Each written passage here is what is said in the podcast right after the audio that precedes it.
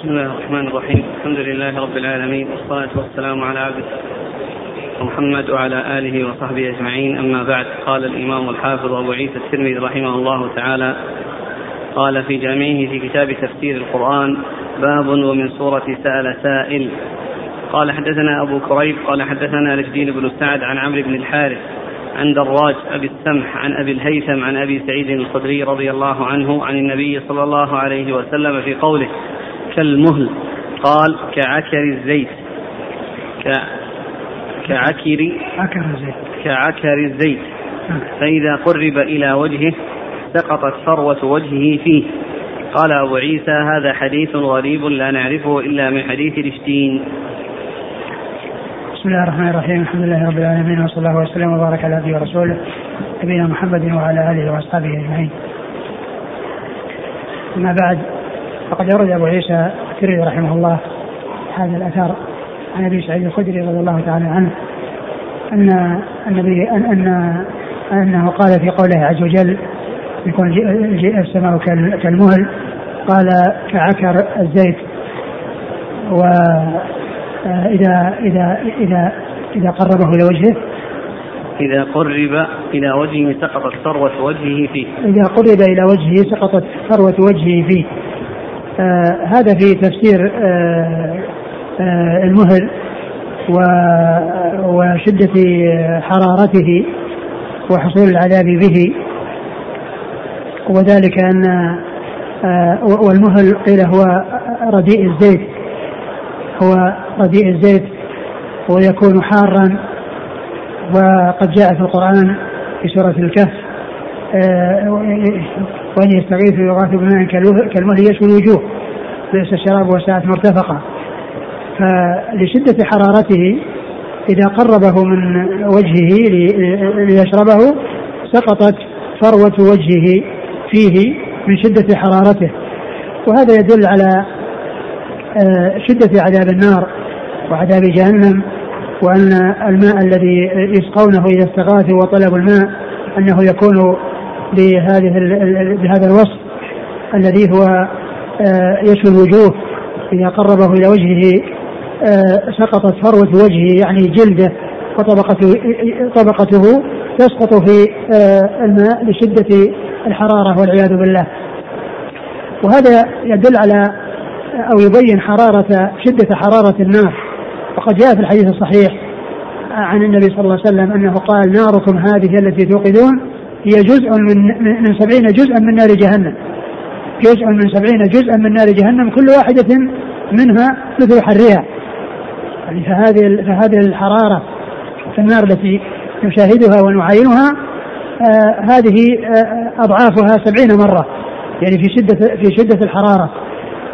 بشدة الحرارة والعياذ بالله. ف وكذلك آه، كما جاء في, في وان يستغيث يغاث بماء كالمهل يشوي الوجوه.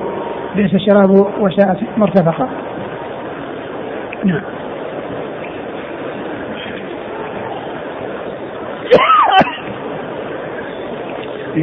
حدثنا أبو كريم. أبو كريم محمد بن العلاء بن كريم ثقة أخرج أصحاب في الستة. عن رشدين بن سعد. رشدين بن سعد ضعيف أخرج له.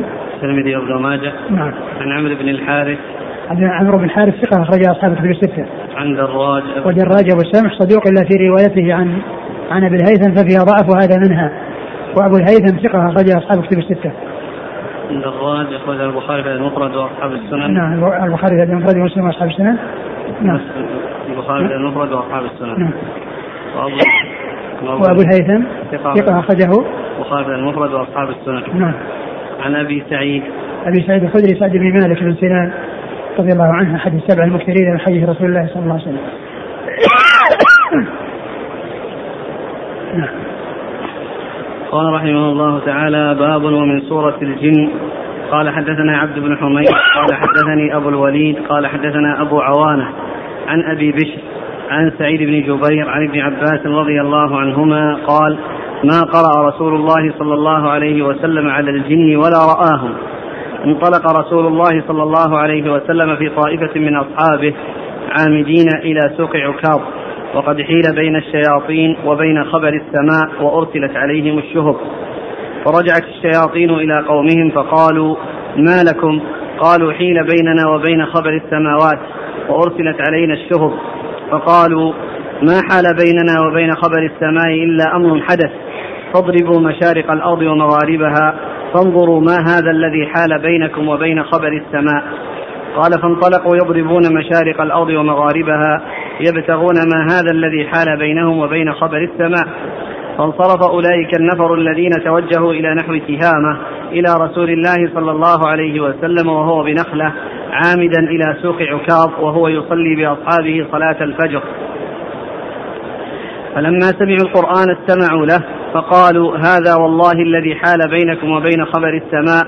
قال فهنالك رجعوا إلى قومهم فقالوا يا قومنا إنا سمعنا قرآنا عجبا يهدي إلى الرشد فآمنا به ولن نشرك بربنا أحدا. فأنزل الله على نبيه قل أوحي إلي أنه استمع. وإنما أوحي إليه قول الجن. قال وبهذا الإسناد عن ابن عباس قال قول الجن لقومهم لما قام عبد الله يدعوه كادوا يكونون عليه لبدا. قال لما رأوه يصلي وأصحابه يصلون بصلاته فيسجدون بسجوده قال فعجبوا من طواعية أصحابه له. قالوا لقومهم لما قام عبد الله يدعوه كادوا يكونون عليه لبدا. قال أبو عيسى هذا حديث حسن صحيح. قال حدثنا محمد بن يحيى قال حدثنا محمد بن يوسف قال حدثنا إسرائيل قال حدثنا أبو إسحاق عن سعيد بن جبير عن ابن عباس رضي الله عنهما أنه قال كان الجن يصعدون إلى السماء فيسمعون الوحي.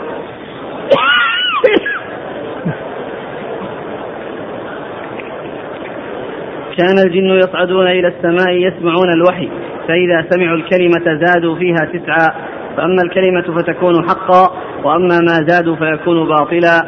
فلما بعث رسول الله صلى الله عليه وسلم منعوا مقاعدهم فذكروا ذلك لإبليس. ولم تكن النجوم يسمع بها قبل ذلك. فقال لهم إبليس ما هذا إلا من أمر قد حدث في الأرض. فبعث جنوده فوجدوا رسول الله صلى الله عليه وسلم قائما يصلي بين جبلين. أراه قال بمكة. فأتوه فأخبروه فقال هذا الذي حدث في الأرض. قال هذا حديث حسن صحيح. بسم الله الرحمن الرحيم. ثم ذكر ابو عيسى هذا الحديث هذا الحديث عن عباس من طرق متعددة أو من طرق ثلاث. وهو يتعلق بالجن ومجيئهم إلى الرسول صلى الله عليه وسلم وسماعهم القران وفيها هذه الأحاديث أن الرسول صلى الله عليه وسلم كان ذهب إلى سوق عكاظ يدعو عباد يدعو الناس إلى التوحيد وكان عليه الصلاة والسلام يغشى أسواقهم ويدعوهم إلى الدخول في الإسلام. و آه، شهادة أن لا إله إلا الله وأن محمد رسول الله صلوات الله وسلامه وبركاته عليه. وأن الجن وأن يقول ابن عباس أنه ما رأى الجن ولا آه أنه ما رآهم ولا لقيهم وإنما آه كانت الجن تسترق السمع. وبعد ذلك حدث شيء جديد وهو أنه حيل بينهم وبين خبر السماء وذلك بضربهم برميهم بالشهب التي تحرقهم ولا تجعلهم يتمكنون من استراق السمع.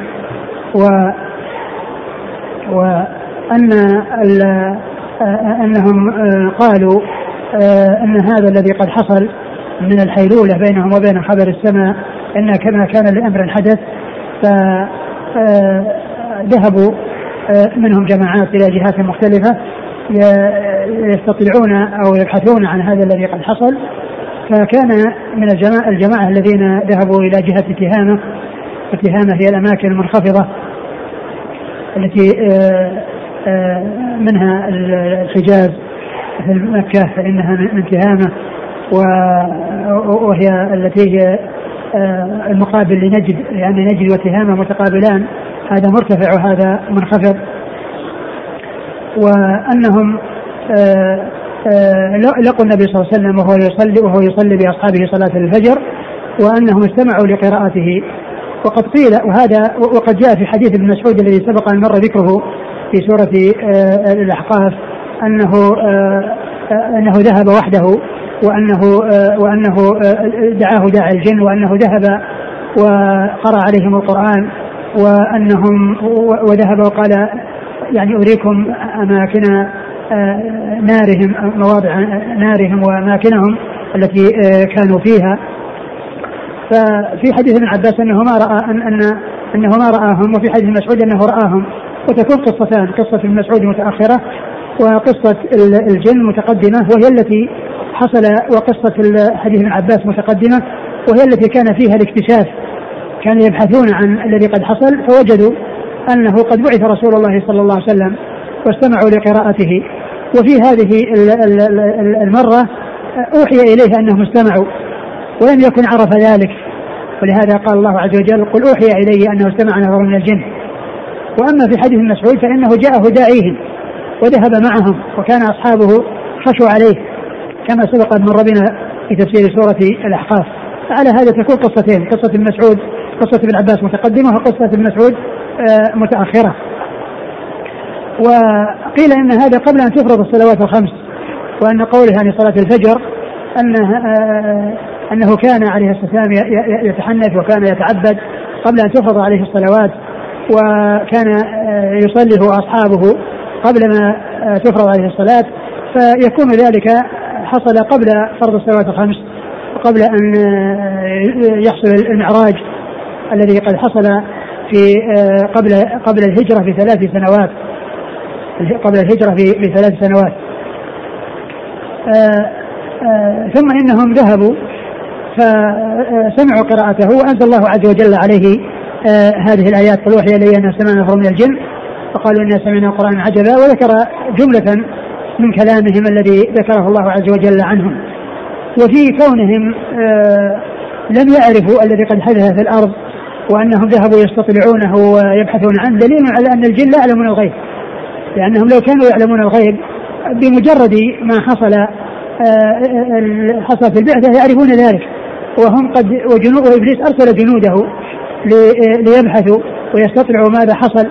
وبعد ذلك الذين جاءوا إلى تهامة هم الذين وقعوا على الحدث الذي حصل في الأرض. وقعوا على الحدث الذي حصل بالأرض. فهذا يدل على أنهم لا يعلمون الغيب. وإنما الذي يعلم الغيب على الإطلاق هو الله عز وجل. الرسل لا يعلمون الغيب والملائكة لا تعلم الغيب على الإطلاق والجن لا يعلمون الغيب. وإنما كل لا يعلم الغيب إلا ما علمه الله عز وجل. وهذا الحديث يدل على أن الجن لا يعلمون الغيب. لأنهم راحوا يبحثون إيش الذي أمر الذي قد حصل. ويدل على ذلك قول الله عز وجل آه، في سورة آه، في سورة سبأ فلما قضينا عليه الموت ما دلهم على موته إلا دابة الأرض تأكل من ساته فلما خر تبينت الجن أن لو كانوا يعلمون الغيب ما لبثوا في العذاب المهين. تبينت الجن أن لو كانوا يعلمون الغيب ما لبثوا في العذاب المهين. وكذلك الذي حكاه الله عنه في سورة الجن قال وأنا لا ندري أشر أم أراد بهم ربهم رشدا وأنا لا ندري أشر أريد أم أراد بهم ربهم رشدا. فهذا يدل على أن الجن لا يعلمون الغيب. وأما كل الملائكة لا تعلم الغيب ما جاء في قصة عمرو بن سجد آدم قال سبحانك لا علم لنا إلا ما علمتنا إنك أنت العليم الحكيم. و وأما الرسل فقد قال النبي صلى الله عليه وسلم قل لا أقول لكم عندي خزائن الله ولا أعلم الغيب. قال الله لنبيه قل لا أقول لكم عندي خزائن الله ولا أعلم الغيب. فالغيب لا يعلمه على الاطلاق إلا الله سبحانه وتعالى وهو الذي يطلع من شاء من خلقه على ما شاء من غيبه. يطلع من شاء من خلقه على ما شاء من غيبه وعلم الغيب على الإطلاق لا يكون إلا الله عز وجل. قل لا يعلم من السماوات والأرض الغيب إلا الله. قل لا يعلم من في السماوات ومن في الأرض الغيب إلا الله. وهو الذي سبحانه وتعالى وحده علام الغيوب وهو الذي أحاط بكل شيء علما ولا تخفى عليه خافية في الأرض ولا في السماء. آه، آه، أقرأ الحديث من أوله.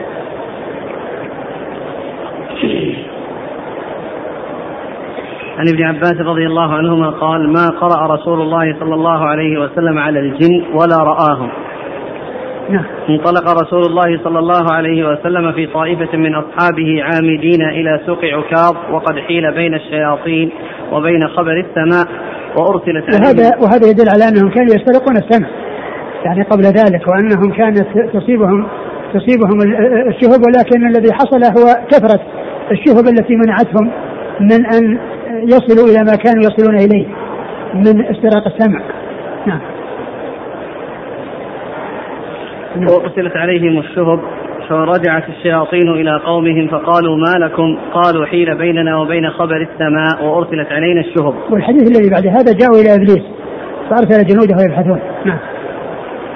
لكن قولوا حيل بيننا وبين خبر السماء. منع تماما. أي نعم. يعني يعني حيل بينهم فتصيبه الشهب التي تمنعهم ولهذا قال وان وان, وأن كنا نسرق وأن كنا وأن كنا نقيم مثل مقاعد السمع فمن يستمع الان يجده شهاب الرسل فقالوا ما حال بيننا وبين خبر السماء إلا أمر حدث. فاضربوا مشارق الأرض ومغاربها. فانظروا ما هذا الذي حال بينكم وبين خبر السماء. قال فانطلقوا يضربون مشارق الأرض ومغاربها يبتغون ما هذا الذي حال بينهم وبين خبر السماء. فانصرف أولئك النفر الذين توجهوا إلى نحو تهامه إلى يعني إنهم مجموعات. يعني ذهبوا مجموعات للأرض في المشارق والمغارب. وفيهم مجموعة ذهبت إلى جهة تهامه وهم الذين وقفوا على الحدث الجديد. نعم. فانصرف أولئك النفر الذين توجهوا إلى نحو تهامة إلى رسول الله صلى الله عليه وسلم وهو بنخلة عامدا إلى سوق عكاظ وهو يصلي بأصحابه صلاة صلاة الفجر. فلما سمعوا القرآن استمعوا له فقالوا ما فقالوا هذا والله الذي حال بينكم وبين خبر السماء. قال فهنالك رجعوا إلى قومهم. فقالوا يا قومنا إنا سمعنا قرآنا عجبا يهدي إلى الرشد فآمنا به ولن نشرك بربنا أحدا. فأنزل الله على نبيه قل أوحي إلي أنه استمع. وإنما وهذا يبين وهذا يبين أن الرسول صلى الله عليه وسلم علم باستماعهم بالوحي الذي أنزل عليه. قل أوحي إلي أنه استمع نفر من الجن. نعم. وإنما أوحي إليه قول الجن. نعم.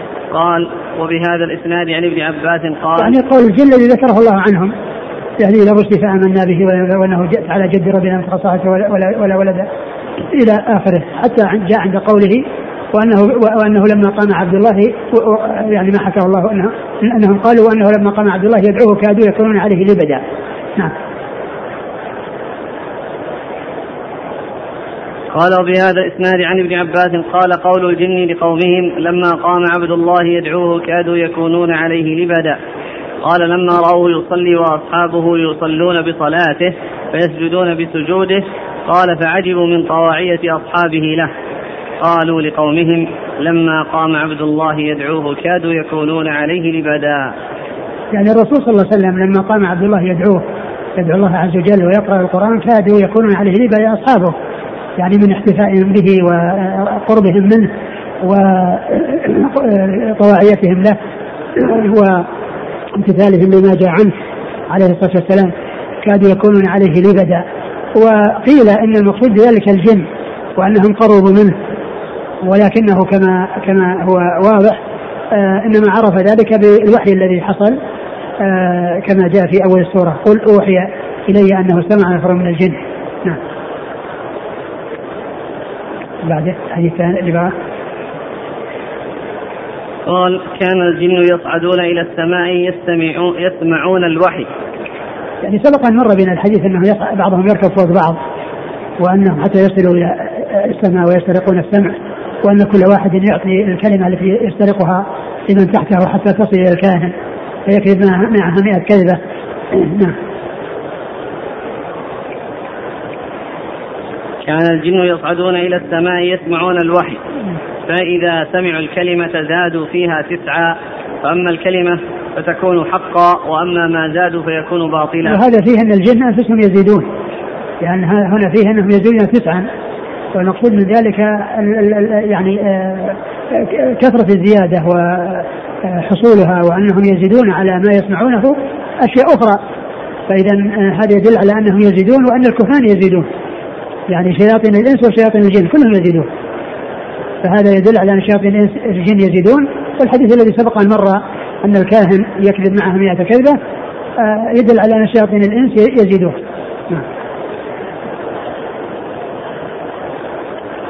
فلما بعث رسول الله صلى الله عليه وسلم منعوا مقاعدهم فذكروا ذلك لإبليس ولم تكن النجوم يرمى بها قبل قبل ذلك. نعم. هذا ما كان. يعني كأن المقصود أنها آه، الشارح قال يعني أنها لم يكن يرمى بها بهذه الكثرة التي منعتهم من ال ولهذا قبل في السورة وأن كنا نقعد منها مقاعد السماء وأن كنا نقعد منها مقاعد السماء إذا السماء لا نجد له شهاب الرصد فقال لهم إبليس ما هذا إلا من أمر قد حدث في أرض فبعث جنوده فوجدوا رسول الله صلى الله عليه وسلم قائما يصلي بين جبلين قراه قال بمكة فأتوه فأخبروه فقال هذا الذي حدث في الأرض. نعم. انتهى؟ نعم. نعم. قال حدثنا عبد بن حميد ثقة أخرجه البخاري تعليقا ومسلم والترمذي. عن أبي الوليد هو الطيالسي هشام بن عبد الملك ثقة أخرج أصحابه في الستة. عن أبي عوانة الوضاح بن عبد الله اليشكري ثقة أخرج أصحابه في الستة. عن أبي بشر وهو جعفر بن إياس بن أبي وحشية ثقة أخرج أصحابه في الستة. عن سعيد بن جبير وهو ثقة أخرج أصحابه في الستة. عن ابن عباس نعم. قال حدثنا محمد بن يحيى هو الدهلي ثقة أخرجه البخاري وأصحاب السنة. عن محمد بن يوسف الفريابي ثقة أخرج أصحابه في الستة. عن إسرائيل هو ثقة أخرج أصحابه في الستة. عن أبي إسحاق وأبو إسحاق هو أبوه ثقة أخرجه أصحاب الكتب الستة هو عمرو بن عبد الله الهمداني. نعم.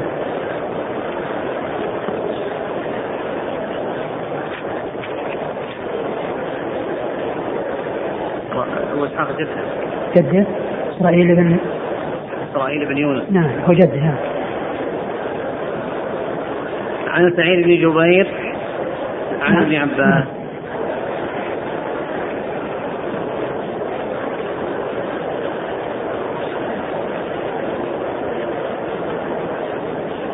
يقول ألا يدل قول ابن عباس ما قرأ رسول الله صلى الله عليه وسلم على الجن ولا رآهم أنه رضي الله عنه علم أنه قد قيل بأن النبي صلى الله عليه وسلم رآهم وقرأ فأراد أن ينكر هذا وإلا فما الحاجة لأن يبدأ كلام بقوله ما قرأ رسول الله صلى الله عليه وسلم ولا رآهم.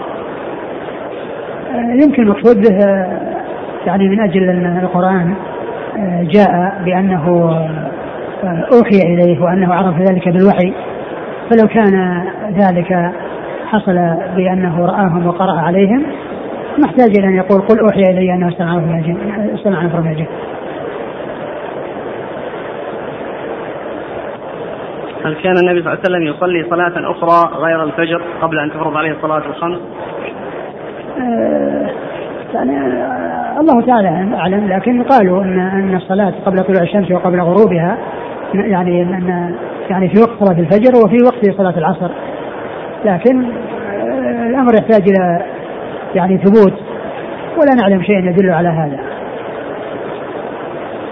ما معنى قوله لبدا؟ لبدا يعني يركب بعضهم بعض يعني من شدة تزاحمهم يعني آه، يكون عليه لبدا يعني متزاحمين عليه.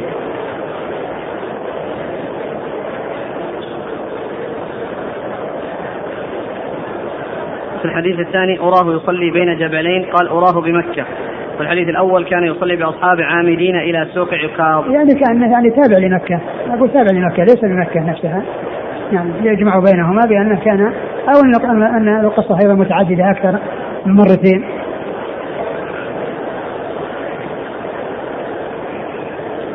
يعني حديث ابن عباس يعني معناه أنها قد تكون قصتين لكن المتبادل أنها قصة واحدة لأنها كلها آه، فيها البحث والوقوف على الحدث في الإثنين. الذي يبدو والله أعلم ان ان ان, أن, أن اختلافا في التعبير وأن هذا في مكة يعني تابع لمكة أو في آه، في الأراضي التي هي تابعة لمكة. نعم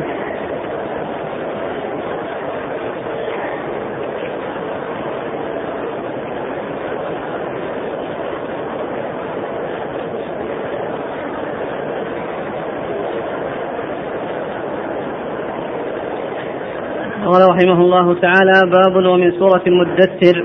قال حدثنا عبد بن حميد قال أخبرنا عبد الرزاق قال أخبرنا قال حدثنا معمر عن الزهري عن أبي سلمة عن جابر بن عبد الله رضي الله عنهما أنه قال سمعت رسول الله صلى الله عليه وسلم وهو يحدث عن فترة الوحي فقال في حديثه بينما أنا أمشي سمعت صوتا من السماء فرفعت رأسي فإذا الملك فإذا الملك الذي جاءني بحراء جالس على كرسي بين السماء والأرض فجثثت منه رعبا. فرجعت فقلت زملوني زملوني. فأنزل الله عز وجل يا أيها المدثر قم فأنذر. إلى قوله والرجز فاهجر. قبل أن تفرض الصلاة قال أبو عيسى هذا حديث حسن صحيح. ثم أبو عيسى هذا الحديث في سورة المدثر في ما حصل بعد فترة انقطاع الوحي عن النبي صلى الله عليه وسلم لأنه أولا نزل عليه جبريل بإقرأ باسمك الذي باسم ربك الذي خلق ثم ذلك فتر عنه الوحي مدة. وبعد ذلك قال بين بينما كان يمشي وإذا الملك الذي رأيته في حراء الذي نزل عليه لأول مرة بسورة إقرأ جالس على كرسي بين السماء والأرض. جالس على كرسي بين السماء والأرض. قال فرعب فجثثت منه رعبا. يعني معناه أنه أصابه آه، خوف ورعب شديد. فجاء إلى أهله وقال زملوني زملوني فقال دثروني دثروني. والمقصود بذلك كونه يغطى في الثياب ويلف في الثياب بشدة ما أصابه من من من, من الفزع ومن الرعب والخوف الذي قد حصل له. فأنزل الله عز وجل عليه يا أيها المدثر قم فأنزل.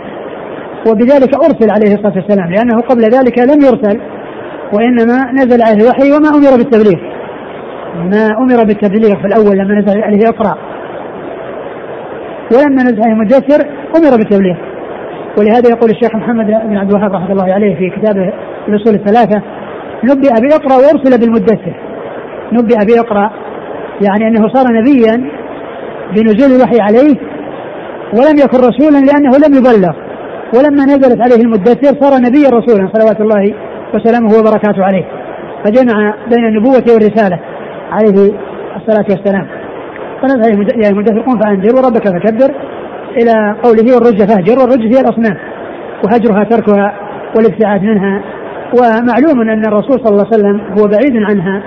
و وإنما المقصود من ذلك يعني بيان أن أن أن أن, أن الأمة التي بعث فيها عليه الصلاة والسلام عليها أن تلتزم بهذا الذي أمر به الرسول عليه الصلاة والسلام وإن كان لا يقع الشرك من رسول الله عليه الصلاة والسلام والله تعالى عصمه من أن يقع منه الشرك وما دون الشرك إيش بعده؟ إيش؟ أقرأ الحديث فرجعت فقلت زملوني زملوني فأنزل الله يا أيها المدثر قم فانزل إلى قوله والرجل فاهجر قبل أن تفرض الصلاة. يعني هذا الصلاة فرضت بعد ذلك لأن الصلاة فرضت آه، قبل الهجرة بثلاث سنوات حيث عرج به إلى السماء وفرضت عليه الصلوات الخمس وقبل ذلك كان يتعبد كما كان يصلي حول الكعبة.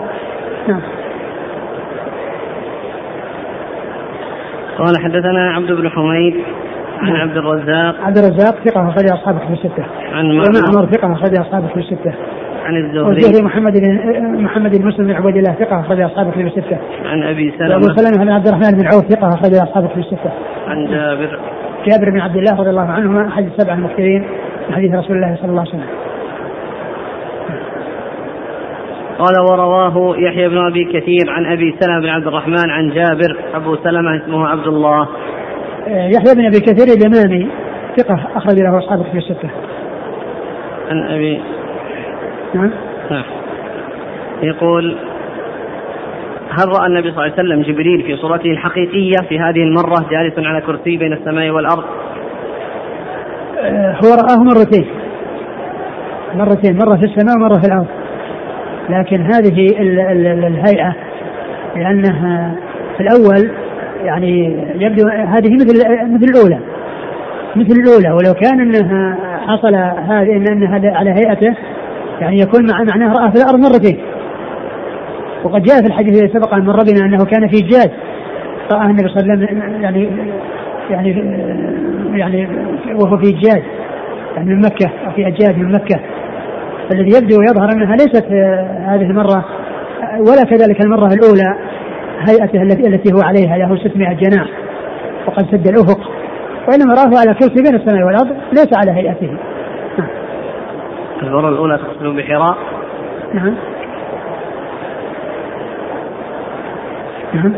كيف جاءه في غار حراء؟ على صورته الحقيقية أو متشكلا بشكل الله أعلم لأن الحقيقية نعم ما جاء عليها لأنه قال إنه ما رآه إلا مرتين مرة في السماء ومرة في الأرض. ومعلوم أن مجيئه في غار حراء ليس ليس على هيئته التي هو عليها لأنه قال ما هو رآه يعني وهو مكة سد قد سد الأفق.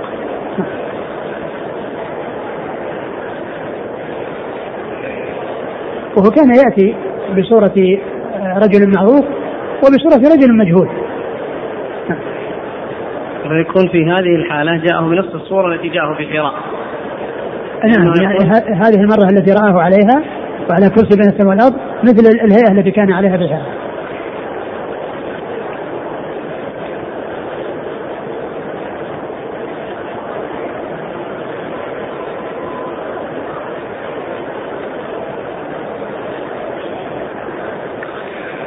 قال حدثنا وهناك وهناك يعني في حراء كان في الغار وقد ظنه ودخل عليه في الغار.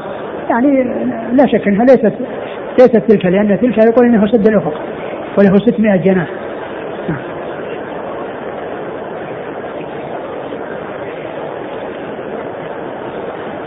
قال حدثنا عبد بن حميد قال حدثنا الحسن بن موسى عن عن ابن لهيعة عن دراج عن أبي الهيثم عن أبي سعيد رضي الله عنه عن رسول الله صلى الله عليه وسلم أنه قال الصعود جبل من نار يتصعد فيه الكافر سبعين خريفا ثم يهوي به كذلك فيه أبدا.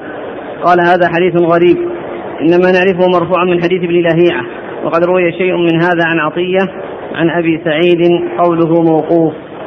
ثم ورد أبو عيسى هذا الحديث آه، عن أبي سعيد. اثر الصعود نعم عن أبي سعيد قال الصعود جبل يتصعد فيه الكافر سبعين خريفا ثم يهوى فيه سبعين خريفا. يعني فيكون على ذلك أبدا يعني صعود ونزول. الصعود سبعين خريفا والنزول سبعين خريفا ولا يزال على ذلك أبدا. لا يزال على ذلك وال والحديث والصعود هو جبل يعني مكان مرتفع يصعد إليه وينزل. يعني يعذب آه، صاعدا وهابطا. والحديث آه، والأثر هذا الذي عن أبي سعيد في إسناد. نعم. عن أبي سعيد قال رسول الله نعم. صلى الله عليه وسلم. وهذا الحديث آه، في إسناده في في إسناده أبو اللهيعة وأيضا في إسناده دراج أبو السمح وهو من رواية عن أبي الهيثم ففيه ضعف من جهتين من جهة رواية ابن اللهيعة قول في رواية ابن اللهيعة وقد احترقت كتبه واختلط والذي يروي عنه هنا هو الحسن بن موسى. الحسن موسى ليس من العبادية الأربعة ولا قتيبة فهو يعني ليس ممن يعتبر سماعه منه فهذه علة من علل الإسناد والثانية أنه من رواية الدراج عن أبي الهيثم وروايته عن أبي الهيثم فيها ضعف. قال حدثنا عبد بن حميد عن الحسن بن موسى. هو الأشيب وهو ثقة أخرج له. أصحاب الكتب. نعم. ابن لهيعة. عبد الله بن لهيعة وهو صديق اختلط.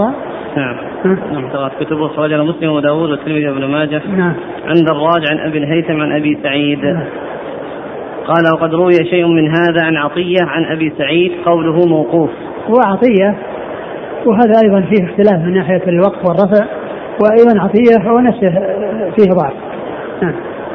صدوق يخطئ كثيرا أخرجه البخاري المفرد وأبو داود والترمذي وابن ماجه. نعم.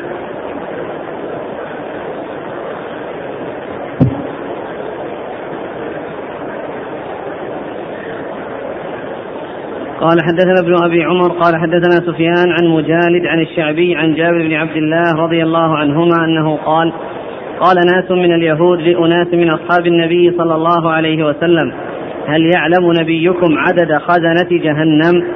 قالوا لا ندري حتى نسأل نبينا. فجاء رجل إلى النبي صلى الله عليه وآله وسلم فقال يا محمد غلب أصحابك اليوم. قال وبما غلبوا؟ قال سألهم يهود. هل يعلم نبيكم عدد خزنة جهنم؟ قال فما قالوا؟ قال قالوا لا ندري حتى نسأل نبينا. قال أيغلب قوم سئلوا عما لا يعلمون؟ فقالوا لا نعلم حتى نسأل نبينا. لكنهم قد سألوا نبيهم فقالوا أرنا الله جهرة. علي بأعداء الله. إني سائلهم عن تربة الجنة وهي الدرمك. فلما جاءوا قالوا يا أبا القاسم كم عدد خزنة جهنم؟ قال هكذا وهكذا في مرة عشرة وفي مرة تسع. قالوا نعم. قال لهم النبي صلى الله عليه وسلم ما تربة الجنة؟ قال فسكتوا هنيهة ثم قالوا أخبزة يا أبا القاسم. فقال رسول الله صلى الله عليه وسلم الخبز من الدرمك. قال هذا حديث غريب إنما نعرفه من هذا الوجه. من حديث مجالد ثم ورد أبو عيسى هذا الحديث الذي هو من طريق مجاهد وهو ليس بالقوي وهو غير ثابت عن رسول الله صلى الله عليه وسلم وهو يتعلق بأن اليهود قالوا لبعض جماعة من اليهود قالوا لبعض أصحاب النبي صلى الله عليه وسلم هل يعلم نبيكم عدد خزنة جهنم؟ قالوا لا ندري حتى نسأل رسول الله صلى الله عليه وسلم فجاء إليه أو جاءوا إليه وقالوا إن إن أصحابك غلبوا قال وكيف غلبوا؟ قالوا إنهم سئلوا وقالوا حتى نعلم أو حتى نسأل رسول الله صلى الله عليه وسلم فقال أيغلب قوم سئلوا عما لا يعلمون فقالوا لا لا, لا ندري حتى نسأل الرسول صلى الله عليه وسلم. هذه ليست غلبة. هذه ليست غلبة. لأنهم آه، سئلوا عما لا يعلمون ف آه، أرادوا أن يردوا آه، ذلك إلى الرسول صلى الله عليه وسلم. ثم قال علي باليهود وجاءوا إليه وجاءوا إليه وبعد ذلك سألوه عن عن الخزنة وأخبرهم بأشار بيده مرة عشر ومرة تسع يعني أنهم تسعة عشر. وسألهم عن عن عن إيش؟ تربة قال نعم. إني سائلهم عن تربة الجنة. نعم. وهي الدرمك. وهي الدرمك. الدرمك يعني آه، هي مثل الذي جاء الحديث الذي بعد هذا إنها قال قيل إنها دقاق الحصباء. نعم. قال لهم النبي صلى الله عليه وسلم ما تربة الجنة؟ قال سكت فسكتوا هنيهة ثم قالوا أخبزة أخبزة يا أبا القاسم. أخبزة يا أبا القاسم؟ ثم قال وسلم الخبز من الدرمك. نعم. الخبز من الدرمك. يعني أن أن يعني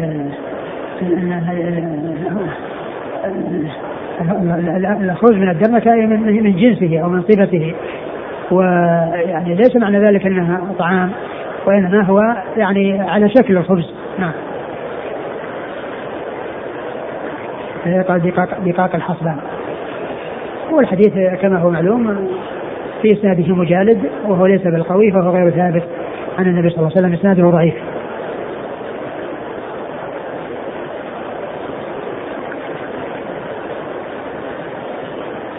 قال حدثنا ابن أبي عمر والعدني صدوق أخرجه مسلم والترمذي والنسائي وابن ماجه. عن سفيان هو بن عيينة ثقة أخرج أصحاب الكتب الستة. عن مجالد وهو ليس بالقوي أخرج له مسلم وأصحاب السنن. نعم. عن الشعبي عامر بن شراحيل ثقة أخرج أصحاب الكتب الستة. عن جابر بن عبد الله. نعم.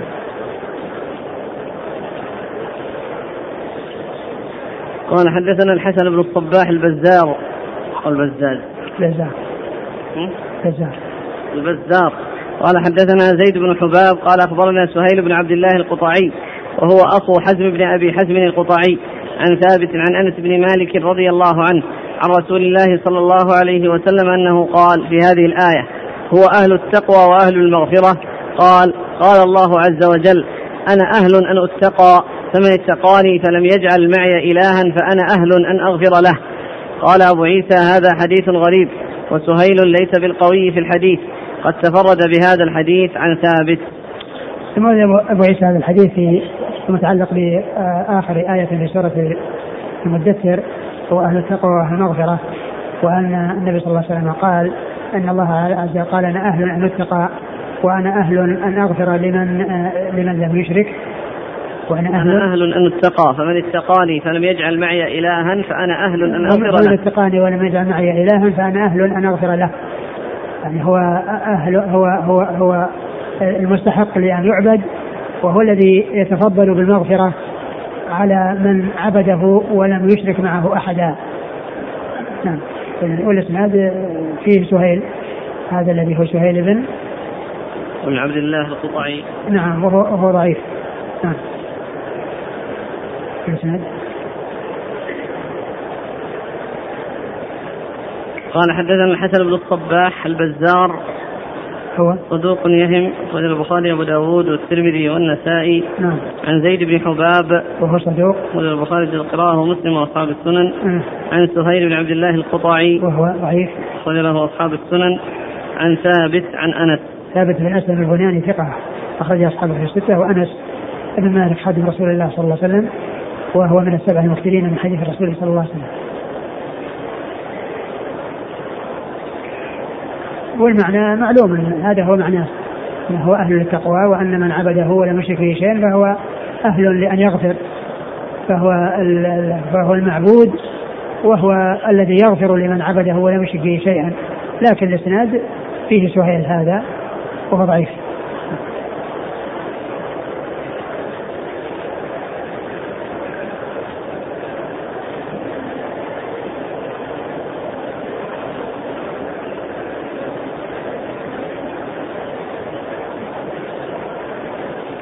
قال رحمه الله تعالى باب ومن سورة القيامة.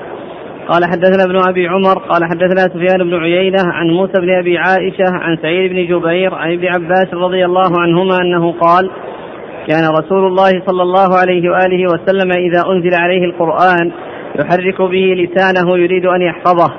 فأنزل الله لا تحرك به لسانك لتعجل به. قال فكان يحرك به شفتيه وحرك سفيان شفتيه. قال أبو عيسى هذا حديث حسن صحيح. قال علي قال يحيى بن سعيد أثنى سفيان الثوري على موسى بن أبي عائشة خيرا.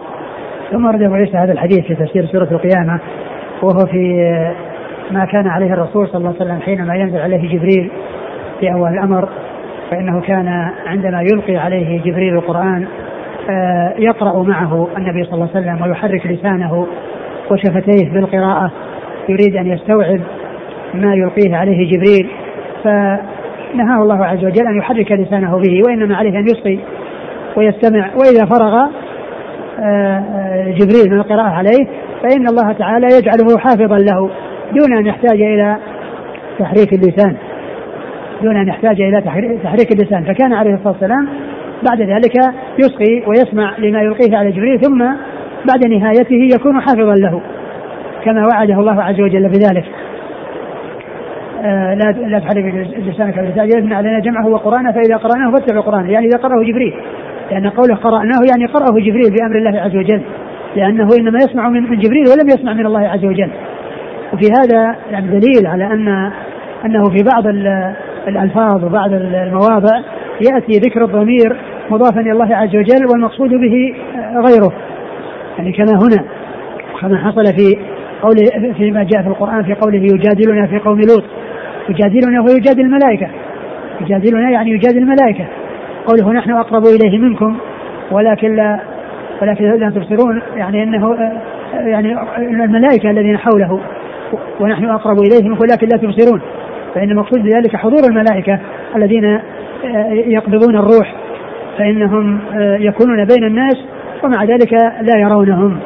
فإذا الضمير قد يأتي أحيانا. آه، مضاف إلى الله عز وجل وهو بصيغة التعظيم ليس بصيغة الإفراد وال آه، ويكون المقصود به آه، إما الملائكة كما في يجادلون في قوم لوط وإما جبريل كما في هذه الآية التي معنا فإن اذا فاذا قرأناه فاتبع قرآنه. فإذا قرأناه فاتبع قرآنه وقرآنه معناها قراءته لأن القرآن يأتي بمعنى القراءة. القرآن يأتي معنى القراءة ومنه زينوا القرآن بأصواتكم. يعني زينوا القراءة بأصواتكم ما هو القرآن هو نفسه هو الذي يزين بالأصوات. القرآن زين ولا يحتاج إلى تزيين وإنما المقصود بذلك الصوت. هو الذي تزين القراءة. زينوا القرآن يزين القراءة. وهنا فاتبع قرآنه يعني قراءته. فاتبع قراءته. نعم. وفي هذا يعني دليل على أن القراءة إنما تكون بتحريك اللسان والشفتين. هذه هي القراءة. ما يكون الإنسان يطبق شفتيه ويمسك لسانه لا يحركه ثم يستعرض القرآن بقلبه هذه ليست بقراءة. ولهذا الرسول صلى الله عليه وسلم كما جاء في الحديث أنهم في الصلاة السرية يصلون وراءه وكانوا يعرفون قراءته باضطراب لحيته. يعرفون قراءته باضطراب لحيته لأنه يحرك شفتيه ولسانه. فهم وراءه ويعرفون أنه يقرأ باضطراب لحيته في الصلاة السرية عليه الصلاة والسلام. فهذه هي القراءة. تكون كل إنسان آه، يتأمل القرآن ويستعرض القرآن بقلبه هذا لا يقال له قراءة. ومن قرأ بذلك لا تصح صلاته. ومن فعل ذلك لا تصح صلاته. بل عليه أن يحرك لسانه وشفتيه في القراءة. نعم.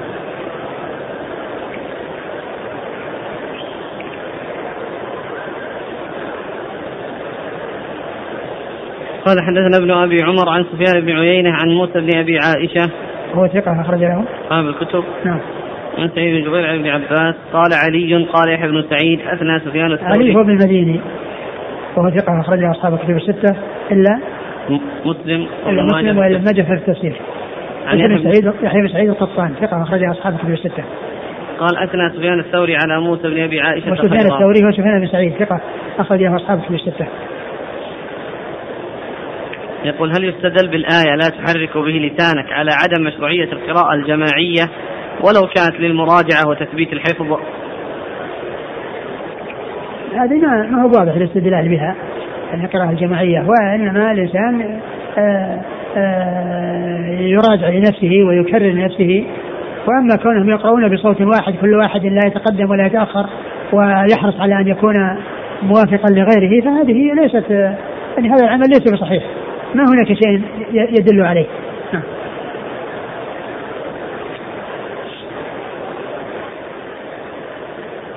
قال حدثنا عبد بن حميد قال أخبرني شبابة عن إسرائيل عن ثوير قال سمعت ابن عمر رضي الله عنهما يقول قال رسول الله صلى الله عليه وسلم إن أدنى أهل الجنة منزلة لمن ينظر إلى جنانه وأزواجه وخدمه وسرره مسيرة ألف سنة وأكرمهم على الله من ينظر إلى وجهه غدوة وعشية.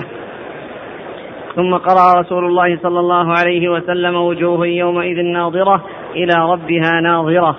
قال أبو عيسى هذا حديث غريب وقد رواه غير واحد عن إسرائيل مثل هذا مرفوعا. وروى عبد الملك بن أبجر عن ثوير عن ابن عمر قوله ولم يرفعه. وروى الأشجعي عن سفيان عن ثوير عن مجاهد عن ابن عمر قوله ولم يرفعه. وما نعلم أحدا ذكر فيه عن مجاهد غير الثوري. حدثنا بذلك أبو كريب قال حدثنا عبيد الله الأشجعي عن سفيان ثوير يكنى أبا جهم وأبو فاختة اسمه سعيد بن علاقة. ثم ذهب أبو عيسى هذا الحديث المتعلق برؤية الله عز وجل وأن أن أن أعلى إيش؟ أول حديث. إن أدنى. إن أدنى.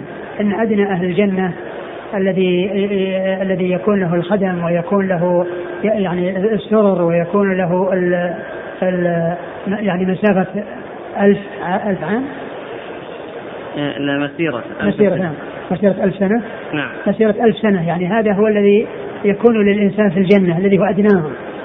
أدناهم يكون له ملكه في الجنة ونصيبه من الجنة بهذا بهذه المسافة وبهذا الحجم. مسيرة ألف سنة. مسيرة ألف سنة مشتمل على آه، السرر وعلى آه، كل ما فيها من النعيم.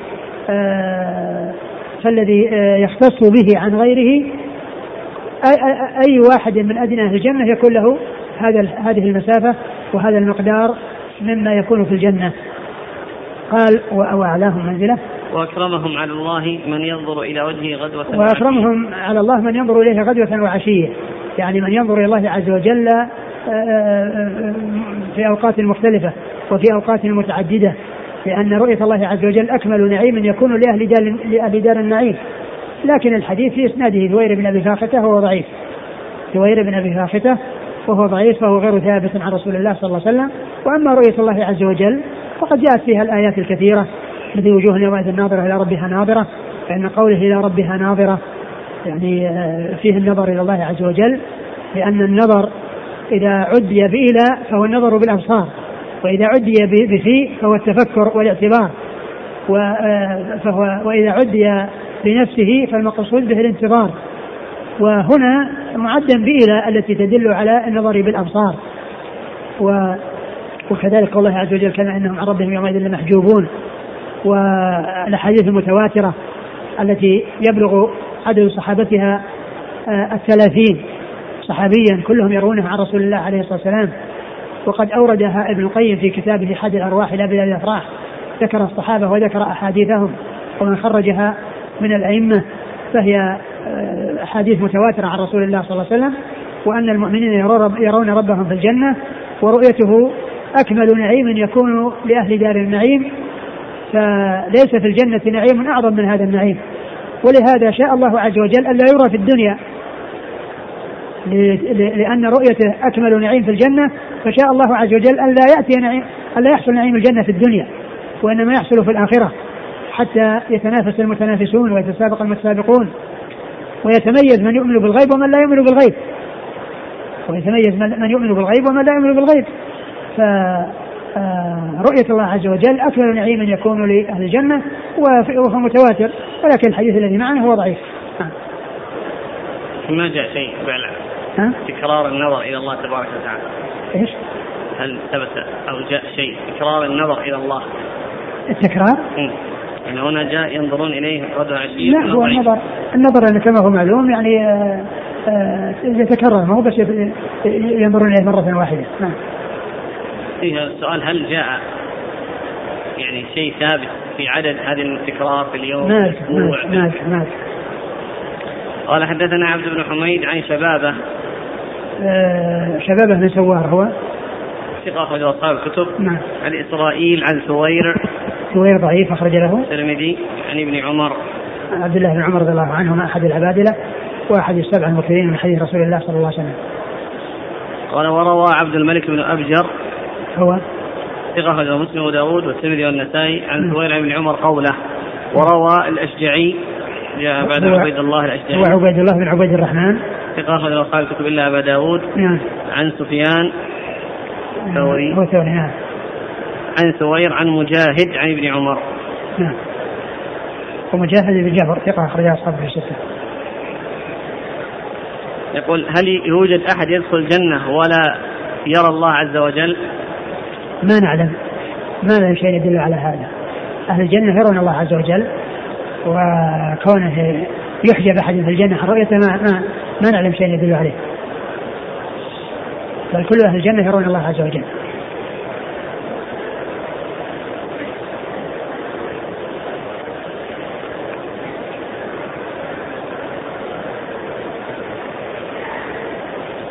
هل ثبت في النظر إلى وجه الله العزيز حديث بأن النظر يكون على مراتب أهل الجنة ومنازلهم أم أنهم كلهم ينظرون إليه في وقت واحد؟ كونهم ينظرون في وقت واحد يعني يمكن. نعم هو اللي يحصل. لأنه قال ترون القمر لا تضامون في رؤيته؟ يعني معناه أنهم كلهم يرونه. كما أنهم كلهم يرون القمر ولا يضامون في رؤيته فكذلك يرون الله عز وجل ولا يضامون في رؤيته. آه، أما كونهم يتفاوتون في الرؤيه وأن هذا يراه على وجه وهذا على وجه ما أعلم شيء ما أعلم شيء يدل عليه. يعني من كان في أعلى الجنة كمن هو في أدناها. الله أعلم. الله أعلم. يعني قضية آه، الرؤيه أهل الجنة كلهم يرون الله عز وجل لكن هل آه، في المرات وأنهم في تفاوت؟ الله أعلم.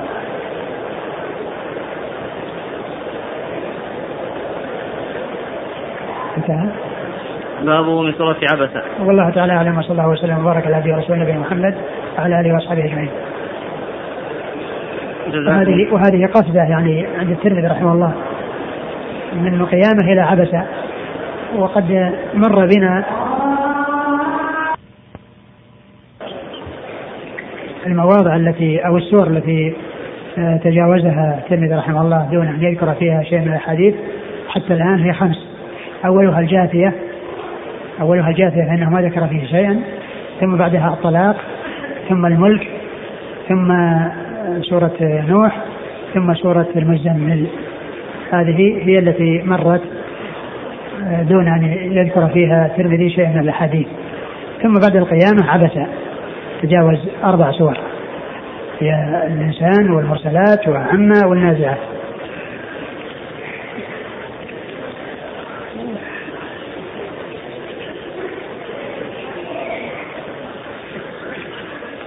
جزاكم الله خيرا وبارك الله فيكم. سلمكم الله الصواب.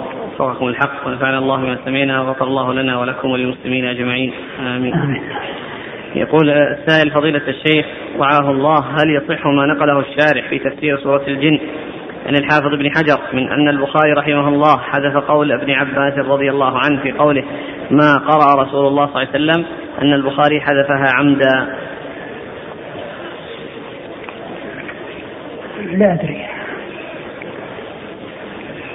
يعني كونه متعمد يعني حذفها يعني يعني ما أدري وش وجه الجزم بهذا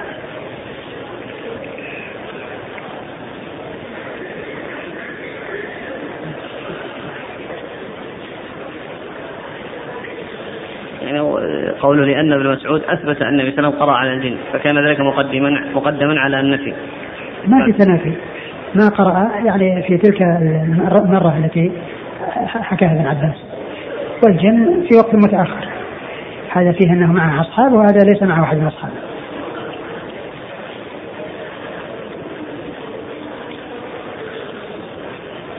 يقول السائل ما حكم المرور أمام المصلين خاصة عند الاضطرار يعني في أيام الحج ورمضان؟ الإنسان يحرص على أن لا يمر بين يدي المصلين. ويمكنه إذا وجد من يصلي أن يتحول من صف إلى صف. إذا كان آه، يعني صفوف وفيها من يصلي يتحول من صف إلى صف. ويمكنه أن ينتظر إلا إذا كان مضطرا بأن يكون يحتاج إلى أن يقضي حاجته ولا عنده قدرة على الصبر والانتظار. وإلا فإنه يصبر. والنبي صلى الله عليه وسلم بين خطورة المرور قال لا يعلم المار. بين المصلي ماذا عليه؟ لكان أن يقف أربعين يعني خير له من أن يمر بين المصلي لو كان أربعين دقيقة يعني كانت فيها صعوبة. والإنسان يقف أربعين يعني فيها صعوبة. فإذا ما يحتاج الإنسان هي دقائق دقيقتين أو ثلاثة أو أربع وعند ذلك تنفك الزحمة. لكن إذا كان الإنسان مضطر فهو معذور. الإنسان الذي ما يستطيع يصبر ويعني يحتاج إلى أن يذهب لقضاء حاجته يعني فإن هذا معذور لأن كونه يرتكب المحذور هذا أسهل من كونه يحصل من شيء يضر نفسه ويضر نفسه ويضر غيره. يعني بأن ينطلق منه البول أو ينطلق منه غائط. نعم. السؤال الثاني يقول ما حكم الصلاة بين العمودين خاصة في أيام الحج ورمضان؟ إذا احتيج إلى الصلاة بين الأعمدة لا بأس بذلك لكن لا يصلي الإنسان وحده بين العمودين. يعني أقل من يصلي اثنان حتى لا يكون منفردا خلف الصف. ولكن إذا كانت من الصفوف التي التي هي مستقيمة ولا تتخللها الأعمدة موجودة فإن الإنسان يصلي فيها ولا يصلي بين الأعمدة. بعض الناس تجدهم يصفون بين الأعمدة ويدعو الذي بالصف المستقيم يعني يريد أن يتقدم حتى يكون بين الأعمدة. هذا غلط. وإنما الأعمدة إذا احتيج إليها يصلى فيها لا بأس. لكن لا يصلي الإنسان منفردا. وإذا وجد الإنسان صفا متقدما فيه عمو بين تتخلله الأعمدة ووراءه صفوف متصلة لا يتخللها أعمدة فليصف بالمتأخرة التي لا تتخللها أعمدة لأن هذا فيه استقامة الصفوف وهذا فيه تقطيع الصفوف والتقطيع لا يصار إليه إلا عند الحاجة. يقول لدي مزرعة وفيها نخل وعندما لون الثمر بعت الثمر فقط فكيف طريقة الزكاة؟ علما بأن القيمة 21500 ريال. هل أزكي من المبلغ نفسه؟ وكيف؟ نعم يمكن يزكي المبلغ نفسه. يعني يمكن يعني يخرج ربع العشر من هذا المبلغ الذي هو ويمكن أنه يختار يعني مقدار عندما يخرص النخل ويعرف مقداره آه، يترك منه نخلات على مقدار الزكاة ويخرج تخرج زكاة. وإن أخرج ربع القيمة ربع عشر القيمة التي باع بها إذا كان البيع يعني أنها ليس فيه آه، نقص أو فيه ليس فيه آه، نزول يعني آه، يؤثر على مقدار الزكاة فإنه لا بأس بذلك. السؤال الثاني يقول إذا كنت مسافرا وأردت أن أجمع صلاة المغرب مع العشاء وعندما وصلت وجدت الناس في صلاة العشاء فكيف أصلي معهم؟ هل أصلي ثلاث ركعات وأجلس؟ نعم تدخل معه بنية المغرب وإذا قام الإمام للرابعة أنت تجلس وتنتظره حتى يسلم وتسلم معه. ثم تأتي بصلاة العشاء يعني وتصليها ركعتين. كذلك يقول إذا كنت مسافرا وصليت المغرب وأردت أن أجمع صلاة العشاء فوجدت جماعة يصلون صلاة المغرب فكيف أجمع الصلاة؟ هل أصلي معهم أو أنتظرهم ينتهون من الصلاة؟ إيش السؤال؟ صليت المغرب وأردت أن أجمع صلاة العشاء وجدت جماعة يصلون المغرب أدخل معهم وأصلي العشاء بنية العشاء وكيف أفعل؟ لا صلي صلي وحدك أقول صلي وحدك. يقول إذا كنت مسافرا فدخلت المسجد وفيه جماعة يصلون العصر وأنا لم أصلي الظهر. هل أتم الصلاة معهم بنية الظهر وبعدها أقيم الصلاة وأصلي العصر؟ نعم تصلي معهم بنية الظهر. تصلي معهم بنية الظهر ثم بعد ذلك تصلي العصر. سؤاله الأخير يقول هل صلاة الظهر يوم الجمعة إذا كنت مسافرا تجمع مع صلاة العصر؟ لا لا تجمع لا تجمع إلى الجمعة في آه، آه، العصر. لأن العصر تجمع إلى الظهر والجمعة ليست ظهر وإنما هي جمعة. يعني الإنسان إذا صلى الجمعة لا يأتي بالعصر بعدها. لأن الجمعة يعني لأن الجمع إنما هو بين الظهر والعصر. وهذه ليست ظهرا هذه قالها جمعة. فلا يجمع بينهما. وإنما يصلي الجمعة في وقتها وإذا جاء وقت العصر يصليها في وقتها. نسأل الله عليك هو مسافر وظهر يصلي ظهر هو مسافر يوم الجمعة لكن صلاها ظهر. خلاص إذا صلى ظهر يجمع بينها لأنها خلاص ما دام أنه ما صلى الجمعة وإنما صلى ظهر يجمع بين الظهر والعصر. شكري الرحمن. يقول آه، فائدة إبليس يستحي من الرافضة. من كتاب المجالسة وجواهر العلم لأبي بكر بن محمد الدينوري القاضي المالكي توفى سنة 333 من هو؟ كتاب المجالسة وجواهر العلم لأبي بكر بن محمد الدينوري. القاضي المالكي. توفي سنة 333 بتحقيق الشيخ مشهور. يقول حدثنا أحمد قال حدثنا سليمان بن الحسن بن النضر قال حدثنا محمد بن الحسين عن البراشي عن عوانة أنه قال يعرض